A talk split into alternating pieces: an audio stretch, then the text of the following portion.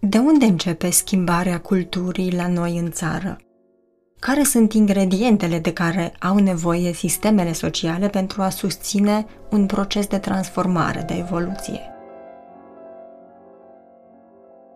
Care mecanisme permit pendulări între nuanțe și perspective multiple, în așa fel încât identitatea, autenticitatea și contradicțiile să poată fi conținute? Depinde evoluția unei culturi de evoluția personală sau mai degrabă de evoluția sistemelor sociale ca familia, cuplul, comunitățile? Te invit la o discuție despre sisteme sociale, asumarea schimbării, încăpățânare și flexibilitate, dar și despre Bruce Willis, Mircea Eliade și Jean Baudrillard. Salut! Bine te regăsesc la un nou episod aniversar Mind Education Podcast într-o discuție alături de Cosmin Gheorghe despre dinamica schimbării culturii românești. Cosmin locuiește în California, este psihoterapeut și predă la universitate cursurile de psihologie socială, perspective globale în psihologie, neurofiziologie și psihoterapie somatică și terapie de familie. A absolvit facultatea de medicină și de psihologie și are experiență vastă academică și practică în relații de multiculturalitate și interculturale. Îl pasionează scrisul și teatrul și topicurile sale de interes sunt la intersecția dintre tehnologie, inteligență artificială și relații. Eu sunt Mara Bria, doctor în psihologie la Mind Education și Școala pentru Cuplu și mă bucur că ne ești alături. Cosmin, bine ai ajuns la Mind Education Podcast. Îți mulțumesc mult că ești aici și că ești dispus să ne uităm la cultura românească prin mai multe perspective. Mulțumesc de invitație, mă bucur că putem povesti și sper că se intereseze pe cineva chestia asta pe care le vreau să spun pe care o spun eu, că se pare că chestiile care le faci tu sunt uh, multă lume le ascultă. Mulțumesc, Cosmin. Apropo de a asculta și a învăța, ce-mi doream să discutăm în această întâlnire este ce înseamnă schimbarea culturii și mai ales în cultura românească. Cumva pornind de la intuiția că pare să că la noi în țară încă se potrivește foarte mult Miorița, cum vorbeam înainte de această discuție. Mm-hmm. Că punem preț pe atitudinea de uh, resemnare, de pasivitate, care vine mm-hmm. cu. e dublată de faptul că ne e greu să exersăm încrederea. Și ce mi se pare mie la această mioriță mm. provocator este că ne încremenește cumva în pasivitate așa de mult încât ne spulberă orice inițiativă către schimbare. Și atunci, cumva, întrebarea la care de unde am început este ce înseamnă de fapt schimbarea unei culturi, de unde începe, ținând cont de specificul culturii noastre, mai ales că tu ai experiență foarte mult în zona asta. Da, um, mie îmi place și ce discutam înainte despre opinii. Apropo de faptul că, așa știi, fiind crescut și educat uh, un număr de ani în România, și eu am multe opinii. Și apropo de schimbarea culturii, ce am învățat eu este, cred eu, trăind în afara culturii românești, vreo două decenii și un pic, e că e minunat să ai opinii și că trebuie să înveți numai când să le rostești. Uh, și nu numai când, dar și în ce fel. Și dintr-o dată faptul că ai opinii, în loc să te împiedici să ai opinii, pentru că, na, așa zice cultura, transromânească zice că trebuie să ai opinii și trebuie să le zici tare, cât mai tare și cât mai des. Uh, bine că acum a apărut online și acum toată lumea are opinii, indiferent în ce cultură, dar vorbind față în față, uh, acolo, știi, lumea mai se mai timorează așa. Um, deși românii nu par a se timora și nu par a avea atitudinea asta care există mioritică atunci când e vorba de, de opinii. Pasivitatea vine, vine altcândva, se pare. Un lucru aș vrea să fie clar uh, uh, din ce spun eu și, și în general. Indiferent de câtă pregătire avem și experiență și așa, aș vrea să se înțeleagă că nu e o chestie de uh, uh, generalizare 100%. Asta e foarte important ca să înțeleagă lumea că de vreme ce o cultură se poate caracteriza într-un mod um, mediu, nu? Că, să zicem în engleză, average, Asta înseamnă că fiecare membru sau, sau individ care aparține unui sistem social se comportă la fel. Dar uh, există un average și atunci, uh, bazat pe aia, putem estima nu? niște uh, însușiri sau niște calități sau așa ale unei culturi. Iar apropo de faptul că ce e calitate și ce e defect, aia iar am învățat că e relativ, depinde de unde privești cât de departe ești, în ce context și așa mai departe. Na, și am vrut să cla- clarific chestia asta, că nu înseamnă că dacă am eu o părere ca specialist sau ca nespecialist, e părerea mm, neapărat uh, cu care trebuie să fie toată lumea de acord, ceea ce e ok pentru mine. Dar, apropo de, de resemnare, pasivitate, și eu cred că este ceva în um, care e așa adânc înfipt în cultura românească, apropo de, de resemnare pasivă. Dar, pe de altă parte, mă uit la noile generații, noile generații însemnând așa de la între 20, poate și chiar 30 de ani, eu cred că acolo nu, nu se mai găsește. Eu acolo nu n-am mai văzut-o. Uh, sau cel puțin nu în proporția asta. Nu știu care e expert. uite, am stat acum două luni în România în vară și nu, e, e alt fel de abordare. Că nu mai au difitismul ăsta mioritic. E ceva de rezolvat, să rezolvă. Nu e ceva de rezolvat, nu se rezolvă. E o atitudine mai practică. Deci dacă, reu- dacă noua generație reușește să scoată nasul din telefon, care cred eu că e mult mai mare problemă la ora asta decât, de, decât pasivitatea, mie mi se pare că poate să facă lucruri uh, foarte faine. Comparativ cu, să zic, acum 10 ani în care mă uitam și, din nou, depinde contextul, adică nu pot să generalizez pe toată țara. Sunt niște experiențe pe care le-am avut. Am făcut o, un curs de leadership la Tășuleasa Social și a, acolo, într-adevăr, am observat cât de bogată imaginație și și așa și idei și originalitate aveau uh, copiii aia din, din clase de liceu, dar cât de multă neîncredere aveau în sine. Dar, din nou, ăla poate să fie contextul, pentru că, înțelegi, un context aduce un fel de oameni împreună, alt context, alt fel de oameni împreună. Cu asta ajungem la ideea de schimbare și a culturii. Păi, uite care e chestia, mie mi se pare următorul lucru rezistența la schimbare, cum ai numit-o tu, este paradoxal lucru care, care induce perpetuitatea unei culturi și îi permite să-și apere identitatea. Că dacă n-am fi rezistenți la schimbare, nu? Atunci identitatea mea la una s-ar dizolva în alte identități care ar fi ar insista. Și... Dar asta poate avea și reversul. Păi la asta mă refer, știi, să duc așa într-una într-alta, cu o limită care este foarte fină.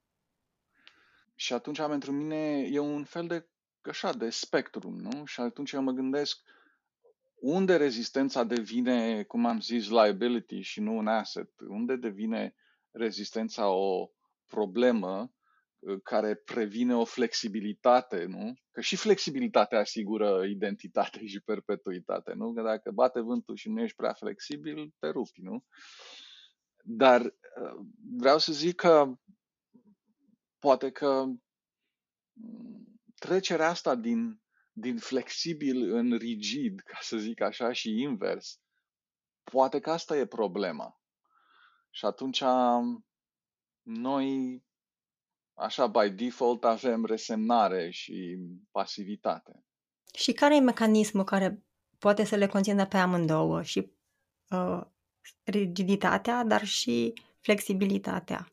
Păi eu zic că fiecare cultură le conține pe amândouă, dar sunt e un sistem de credințe care, care de multe ori sunt inconștiente și care ne fac să stăm așa acolo adânciți, știi, prea mult într-o, într-o anume mentalitate.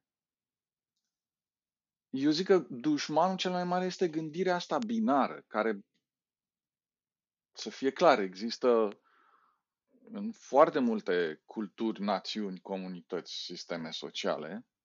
Că dacă n-ar exista, eu zic că noi ca umanitate, dacă noi ca umanitate reușim să ieșim din gândirea binară, eu cred că am evoluat dintr-o dată așa, am face un salt uriaș. Pentru că e stilul ăsta de că este A, după aia avem B care e opusul lui A și practic dacă aleg A înseamnă că trebuie să-l las pe B și cu asta basta. Ori nu, A și B sunt cum ar veni polii unui spectrum și o alunec între A și B, nu? Când uneori trebuie să fiu mai pasiv, alteori trebuie să fiu mai uh, flexibil, alteori trebuie să fiu mai rigid. Mie așa mi se pare că ăsta e mecanismul. Uh, și începe cu un fel de, cu ceea ce facem noi acum. Începe cu uh, o capacitate de a-ți pune întrebări și mai ales de a observa, fără neapărat să fii așa din ăsta crit. Adică e o observație critică în sensul că, na, critical thinking, dar nu criticism de la așa continuu, da, că, bă, că nu-i bine, că asta e bine, că nu fai așa, că nu fai așa. Dar trebuie să fie o observație, o observare a, a ceea ce se întâmplă în jur, știi, o, nu știu, nu, eu folosim multe, am văzut că și acum în România e la modă să folosești multe cuvinte englezești, deci mă simt acasă. Mindfulness, nu? Că nu știu cum să aduc mindfulness, na. Dar asta ar fi ideea, nu? În prim, primul stadiu întotdeauna am mindfulness. Uh, și ideea de a observa ce în jur și a hotărâ în primul rând dacă vrei să schimbi ceva și mai ales care ți-e intenția, cu ce intenție vrei să schimbi ceva. Știi ce mă gândesc, Cosmin? Jocul ăsta de a uh, schimba o cultură, eu îl văd mm. cel puțin din două direcții. Adică e o schimbare personală care depinde foarte mult de cultură și la fel schimbarea unei culturi depinde de un mm-hmm. progres mm. individual, personal. Cumva flexibilitatea, deschiderea, cunoașterea, mm. toate sunt în conținute și de persoane, dar și de o cultură. Da, este exact așa, e ideea de, de sistem și de faptul că fiecare părticică a sistemului conține proprietățile întregului sistem, știi? Uh, și că orice schimbare care se întâmplă într-o zonă se reverberează în mai mult sau mai puțin vizibil asupra întregului sistem. Dar asta pe mine mă duce cu gândul la o, la o altă chestie, apropo de cum caracterizăm culturi. Unul din, din modurile în care ne uităm la, sau cel puțin eu când mă uit la, la un sistem social, inclusiv la familii, când, când lucrez cu familii, știi, în, um, în counseling și coaching, um, dar dacă ne gândim la sistem macro, sisteme sociale, nu? Uh, eu, este ideea asta cum, cum interacționează uh, comunitatea respectivă din punct de vedere al nevoilor personale și nevoilor comunitare. Pentru că, în general, eu zic, una din ele uh, primează. Și primează într-un mod mai mare sau într-un mod mai mic. Și e foarte greu de negociat, mi se pare, e foarte interesant. Adică nu poți să negociezi chestia asta, nevoile personale și nevoile um, colective nu poți să o negociezi la nivel conștient tot timpul, că ai nebunit, cred că ai, ar fi prea multă energie să fii conștient de când faci asta tot timpul. Dar un nivel, nivel de, de observare, eu zic că e, e foarte bun, pentru că îți, îți dezvoltă simțul ăsta critic al și te face să te întrebi ce e important. Cât din mine vreau să dau eu nu? pentru a forma întregul ăsta care e cultura mea, cât vreau să dau ei, eu culturii și cât am eu nevoie de, de entitatea asta masivă care, ca de obicei, nu? O entitate mare produce o masă mare și produce uh, conferă o anume protecție și o anume anonimitate, care de multe ori uh, sunt foarte reconfortante, dar există și pericolul ca identitatea aia ta mică să piardă în entitatea aia mare. Și atunci la asta mă gândesc eu, apropo de care e mecanismul de, de schimbare a unei culturi, cum negociem uh, nevoile personale și nevoile colective. Nu știu, știu dacă am răspuns la întrebare, de fapt. Uite, apropo de comunități, mi se pare că e o, o provocare și, într-adevăr, și din experiența noastră la Mind Education și din experiența din mai multe zone, pare să fie o provocare, într-adevăr, să poți să uh, integrezi nevoile personale cu nevoile unei comunități și să răspunzi în ambele niveluri. Și asta mi se pare că, cel puțin din ce văd eu, ajunge să piardă foarte mult comunitățile, adică că ne este greu să contribuim și să conturăm comunități. E mai dificil poate și pentru că nu ne este clar la nivel individual ce avem nevoie și de acolo poate e mai greu, nu știu. Dar din asta spunea, de exemplu, și în podcastul anterior uh, Mihai Mateiu, care spunea că e, el nu știe să fie suficient de prezente. Mm-hmm. Sunt inițiative, dar nu sunt coagulate comunități în jurul unor proiecte de artă sau de cultură. Și cumva asta am văzut și de alte experiențe. Pare să fie mai greu și cumva eu o văd ca o parte de schimbare, că vorbim de transformare, de evoluție. Capacitatea de a putea să uh, privești în cele două, dacă le luăm așa simplificat niveluri. Da. Când te ascultam acum, mi-a venit un pic de fapt, știi ce ai zis și înainte, că în ce măsură dezvoltarea individuală are importanță. Dar eu nu mă gândesc dezvoltarea neapărat individuală ca și individ unic. Știi? Uh, o chestie care mie nu-mi place este ideea de self-helpism, știi? Care, by the way, e o industrie de 80 de miliarde de sau 180 de miliarde de dolari, nu mai știu. Uh, ideea că trebuie să stau în casă și să citesc uh, cărțile lui XYZ și să-i fac exercițiile și dintr-o dată o să ajung în nirvana sau așa ceva, sau mă rog, o să fac un milion de dolari pe lună in three easy steps. Dar, apropo de dezvoltare individuală, apropo de creștere a, a, a nivelului de emo- inteligență emoțională, individual, eu zic că aia ar, dacă mă întreb așa teoretic, știi, eu stau aici și mă zic și dau indicații, nu, e ceea ce e ușor nu e ușor poate de implementat, dar eu zic că crescând nivelul de inteligență emoțională la nivel individual și de comunitate mică, ca de exemplu în școli sau într-un cuplu sau într-un cartier sau știu și eu, într-o familie, asta zic eu că are un impact foarte mare la nivel macro. Pentru că dacă te uiți la părinți sau la șefi, la leaders, cu cât sunt mai frustrați individual, cu atât sunt mai uh, vorace, ca să zic așa. Și cu atât sunt mai dezinteresați de alții. Sau sunt interesați de alții pe care îi conduc sau cu care trăiesc sau știu și eu pe care îi educă, dacă e vorba de profesori sau directori de școli sau așa um, cu cât sunt mai înfometați de nevoile personale sau de, ace- de ceea ce percep ei că au, că sunt nevoi personale nesatisfăcute, cu atât mai puțin sunt dispuși să facă ceva pentru comunitate. Evident că asta este, poate să fie și o percepție. Evident că sunt oameni la care oricât ar avea vor să aibă mai mult, Uh, oricât ar fi validați, vor să fie validați mai mult, dar intenția este importantă pentru mine, apropo de coagularea unei comunități și așa mai departe. Care este intenția? Intenția este să mângâi eu ego-ul meu sau intenția este chiar, chiar să fac ceva? Ai bine ca toată lumea, toată lumea îi place să aibă un ego masaj. Ok, dar una este 50-90% și una este măgulirea aia sau, mă rog, a humble uh, feeling of of being useful to others, știi? Sunt diferențe, nu? Dar mă gândesc că dacă noi reușim să lucrăm cu,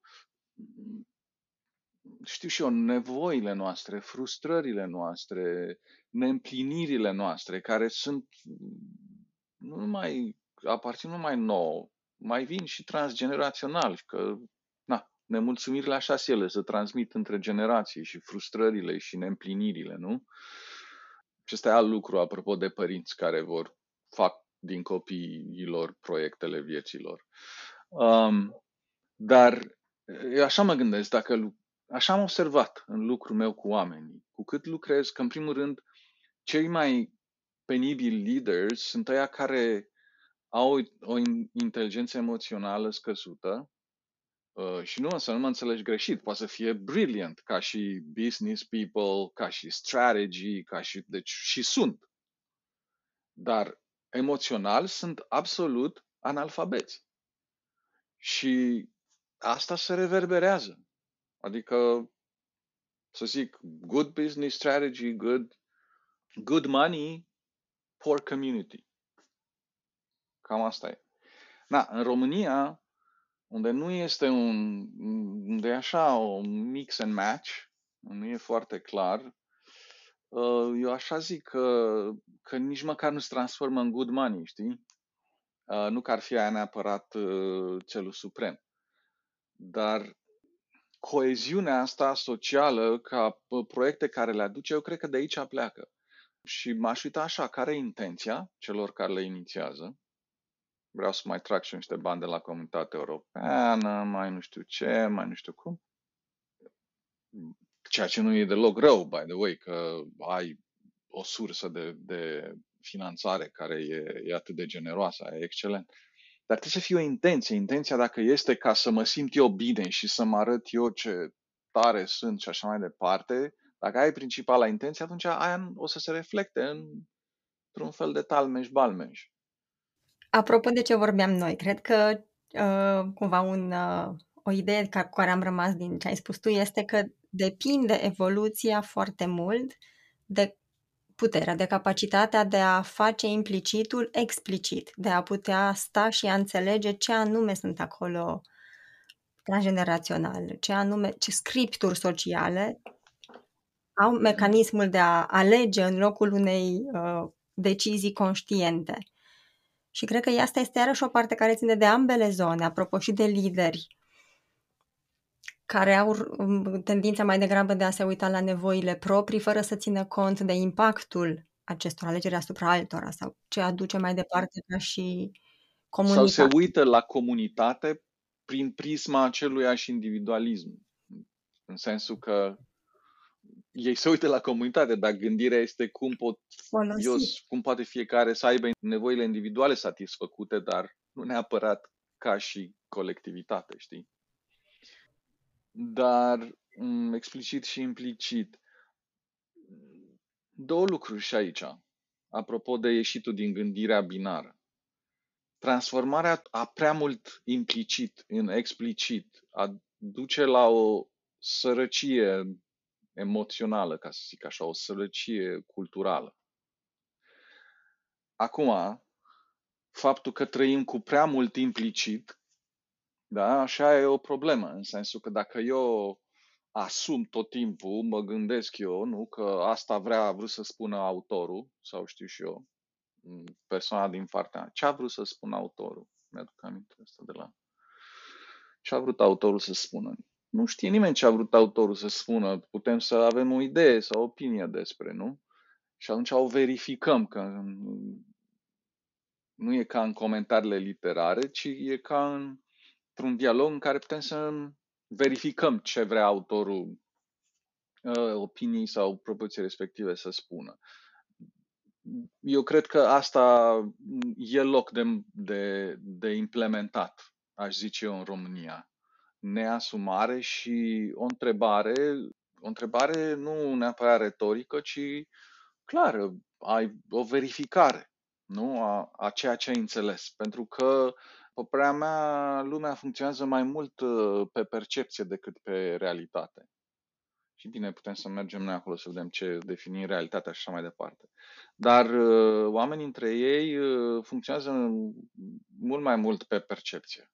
Aia e motorul principal și benzina principală. Ori aia e minunat când uh, vorbim de metafore, de artă, de nu știu ce, de complexitate, dar um, creează probleme când e vorba de că avem mai mult nevoie de claritate. Și atunci, din nou, este balansul ăsta între a explicita implicitul ca să eliminăm confuzii, să netezim proiectele și drumul și modul în care ele sunt implementate, dar nici prea mult implicit, pentru că te uiți la culturile ăștia care explicitează totul, au, au o etichetă pentru tot. Doamne ferește să fie ceva neetichetat. A, păi dacă faci asta și asta și asta la ora asta, în ziua de cutare, a, înseamnă asta. Aproape, aproape că prefer să trăiesc în prea mult implicit decât în prea mult explicit. Uh, nu sunt foarte sigur, dar, dar așa mă gândesc acum, în dimineața asta. Pentru că prea mult explicit înseamnă practic eliminarea dintr-o cultură și dintr-o comunitate a nostalgiei, aș zice eu, a nostalgiei ca, și care, pe care o văd ca un rol pozitiv, o elimin, așa, nu știu, o eliminare a seducției, știi? A erotismului. Chiar mă gândesc am la Jean Baudrillard, de aia, că el vorbește despre, despre faptul că ce se întâmplă într-o societate când seducția dispare și e înlocuită într-un fel pe o, de o gândire binară, fie de abstinență sau pornografie, în fine. Dar ideea era că ce se întâmplă când transform totul în prea, în prea explicit, nu? Dar, pe de altă parte, eu zic că da, în România chiar avem nevoie de lucru în care, un mod în care să îi întrebăm pe alții, să verificăm ce au vrut să spună, să nu asumăm, pentru că e foarte ușor să ne proiectăm uh, ideile noastre, dorințele noastre asupra ceea ce spun ei și se creează foarte multe neînțelegeri. Ori când e vorba de a crea proiecte, e important să fii clar. De multe ori știi, bă, uite, îmi dau seama că când mai lucrez cumva cu, cu oamenii în România, ei nu vor să afle. Că se tem că ceea ce vor afla nu e ceea ce vor ei să fie. Deci atunci o formă de evitare. Da, preferă să nu întrebe, că dacă întreb și nu este ce vreau eu. e un pic amuzant, știi, că nu ești tu implicat în proiect, dar când ești, e mai puțin amuzant. Creează o groază de confuzii, știi? Și cu asta ajungem la bias, bias-uri, nu? Păi era o parte din a face implicitul explicit, dar o bucățică din a, a pune în cuvinte era aceste biasuri, aceste da. stereotipuri sociale, aceste scripturi sociale care aleg de multe ori în, Corect. înaintea noastră. Ceea ce nu e, din nou, ca să nu gândim binar, ceea ce nu e un lucru rău. Asta vreau să spun, poate că o să fie obositor pentru oamenii care vor să asculte și zică, păi zi fratele meu, e așa sau e așa? Ei, e și așa și așa. Eu zic că asta este foarte important. Dacă vrem să ne dezvoltăm într-o direcție benefică sau cea cum o văd eu benefică ca și cultură, eu asta cred că ar trebui să facem, să ieșim din binaritate în care suntem pentru că așa e, ce zic, majoritatea umanității. Dar apropo de bias, bias nu e neapărat negativ, adică, așa mai zici și tu, este un, mo- e un shortcut, nu? E o scurtătură. Și dacă nu am avea scurtăturile astea în minte, vreau să zic că am pierde mult mai mult timp uh, făcând asociații și asocieri în și tot felul de genul ăsta, de chestii de genul ăsta. Deci, biasurile, uh, atunci când nu sunt negative, nu? Sunt pozitive. atunci când nu sunt negative, iarna nu-i ca vara. Atunci când nu sunt negative, ne ajută să gândim mai repede. Deci e ca o scurtătură, nu? În loc să mă mai duc să o colesc așa pe asfalt, o iau pe poteca asta și ajung mai repede. dar uh, asta înseamnă că pierd ceva, nu? Pe care traseul mai lung mi l-ar fi revelat. Iar dacă ceva ăla se întâmplă în mod repetat să tot pierd, să tot pierd și să toarce împotriva mea, atunci nu se mai merită să mă mai duc pe scurtătură, chiar dacă salvez timp, că pierd altceva. Ei, ideea este să-ți dai seama ce pierzi și fiecare bias are treburile lui. Adică biasul, când a apărut, a apărut așa, după părerea mea. Stăm într-o peșteră uh, cinci oameni și la un moment dat uh, ies afară și aud un răget și văd o, văd o chestie cu mult păr. Na, patru filozofi stau să gândească, mă, ce-o fi aia, nu știu ce, și unul cu biased fuge din start. Ăia patru mor că ăla era un leu și ăsta scapă. Mi așa mi se pare biasul ca și mm, apariție. Așa s-a dezvoltat. Na, dacă faptul că și nu știu câte milioane de ani mai târziu, noi nu mai trăim într-o peșteră și când ne uităm unii la alții, e mult mai avantajos să nu asumăm nimic, chiar dacă unii au păr, alții nu au, alții au păr alb, alții au păr verde, alții au piele neagră, alții au piele, știu și eu, roz. Ideea este că uitându-ne unii la alții, e important să nu asumăm și să întrebăm. Și eu cred că de acolo vine colaborarea. Și de acolo vine necolaborarea, din, din prea multă asumare, din prea, mult, prea multe scurtături. Și am impresia că în România suntem cumva campioni la scurtături. Și pierdem peisajul. Pierde, pierde comunități, pierde uh, Da. Da. Cosmin, vorbeai și de zona de cupluri și sunt tentată să duc discuția înspre modul în care biasul, de exemplu, poate afecta dinamicile de cuplu, păstrând în minte ideea de evoluție. Da? Că într-un cuplu sunt mai multe biasuri, de exemplu, dacă rămânem în zona de cuplu și păstrăm ingredientul Sunt bias. multe.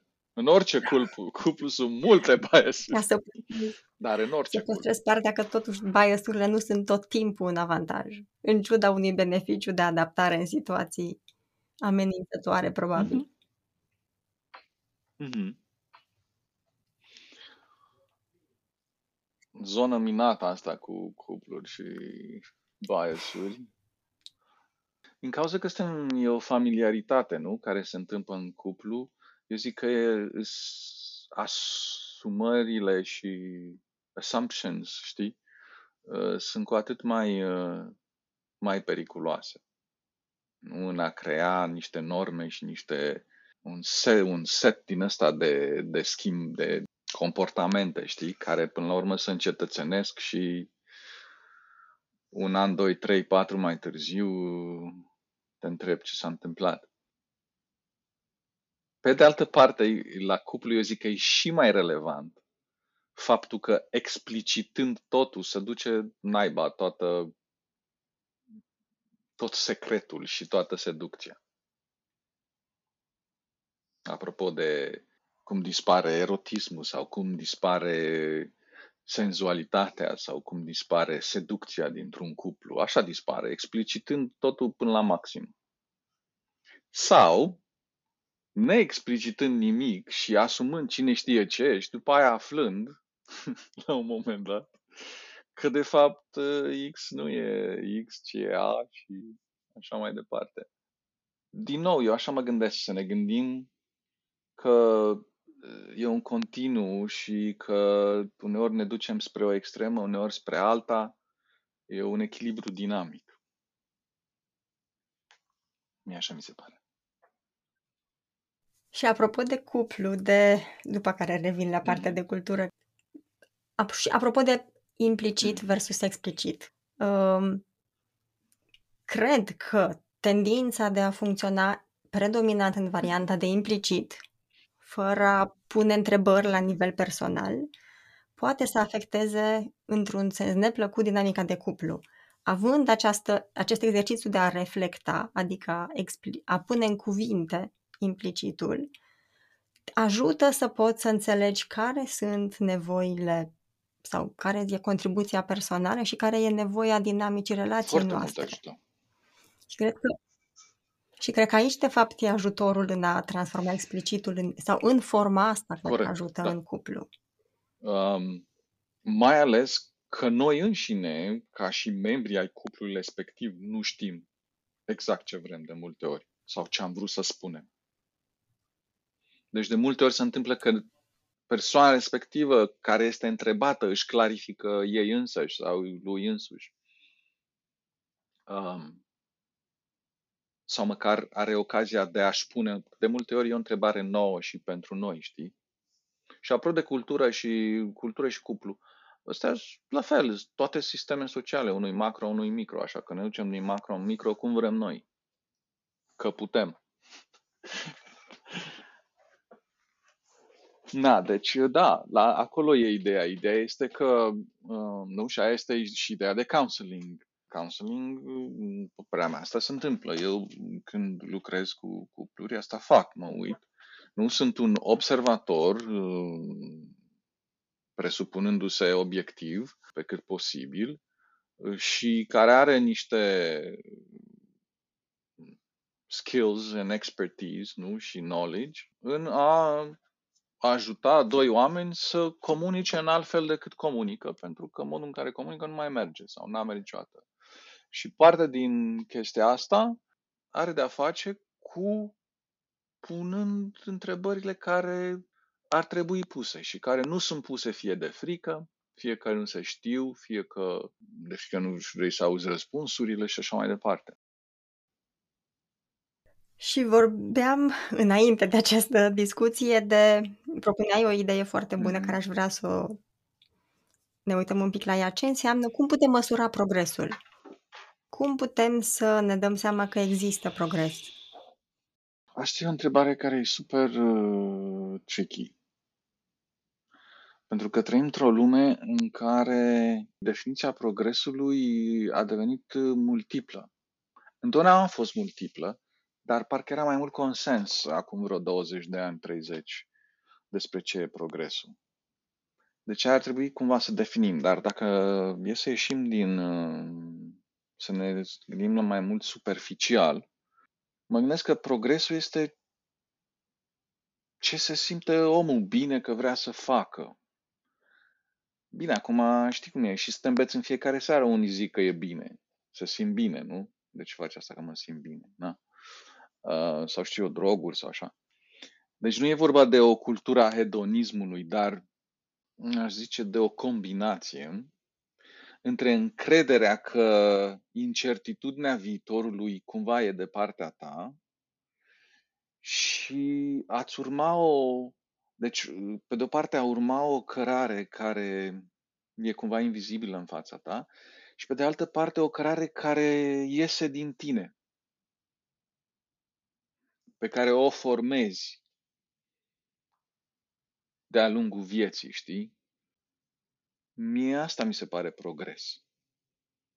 Uh, și din nou, din tine ca individ și din tine ca membru a unei comunități, a unei culturi, a unei națiuni, unei etnicități, știu și eu.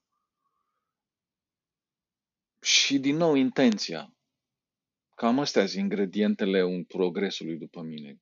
Ce intenție avem? Cu ce intenție, cu ce scop vrem să facem, să mergem în direcția aia? Pentru că, nu știu, mă uit, de exemplu, nu-mi dau seama, de ce trebuie să repetăm noi în România, de exemplu, toate cretiniile care s-au întâmplat în vest? Ca asta cu prepackaged foods, cu trei felii de salam împachetate într-un plastic colorat, care e mai bun decât ăla vărsat, că mi-au aminte de Ceaușescu când tăia salam. Mi se pare absurd, absurd, sau cultul ăsta al mașinii în România. Nu-mi dau seama, adică aveam linii ferate, fără high speed. E absurd, e absurd ăsta, stă- cultul ăsta al statului în mașină ca să merg 30 de minute bară la bară, când aș să merg 10 minute pe jos, mie mi se pare absurd.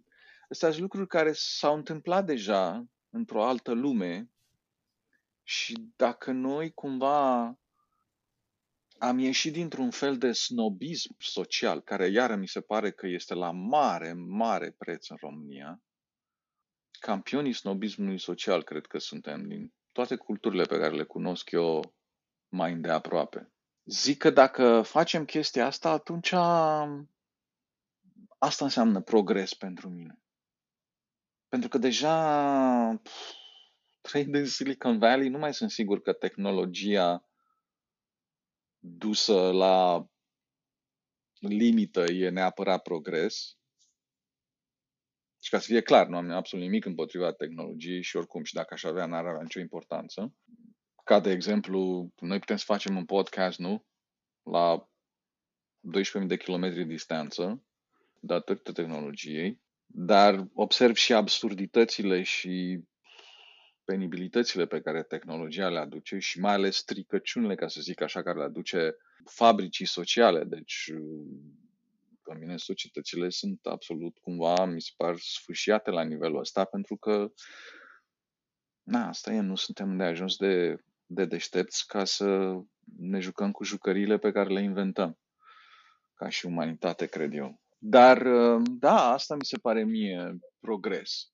O autenticitate o capacitate de a de a-ți detecta autenticitatea, o capacitate de a o integra în comunitate, în loc să o iei așa și să te duci cu ea ca Bruce Willis uh, sau alți eroi în filme de acțiune. Deci o autenticitate, la asta mă gândeam că, știi, cărarea aia care vine din tine, să-ți fii în contact cu menirea ta, știi, cu talentul tău, cu cum zice, your calling, știi, care e chemarea ta. Pentru că aia, dacă ești în contact cu ea, aia nu, nu poate exista ca o entitate separată, individualistă.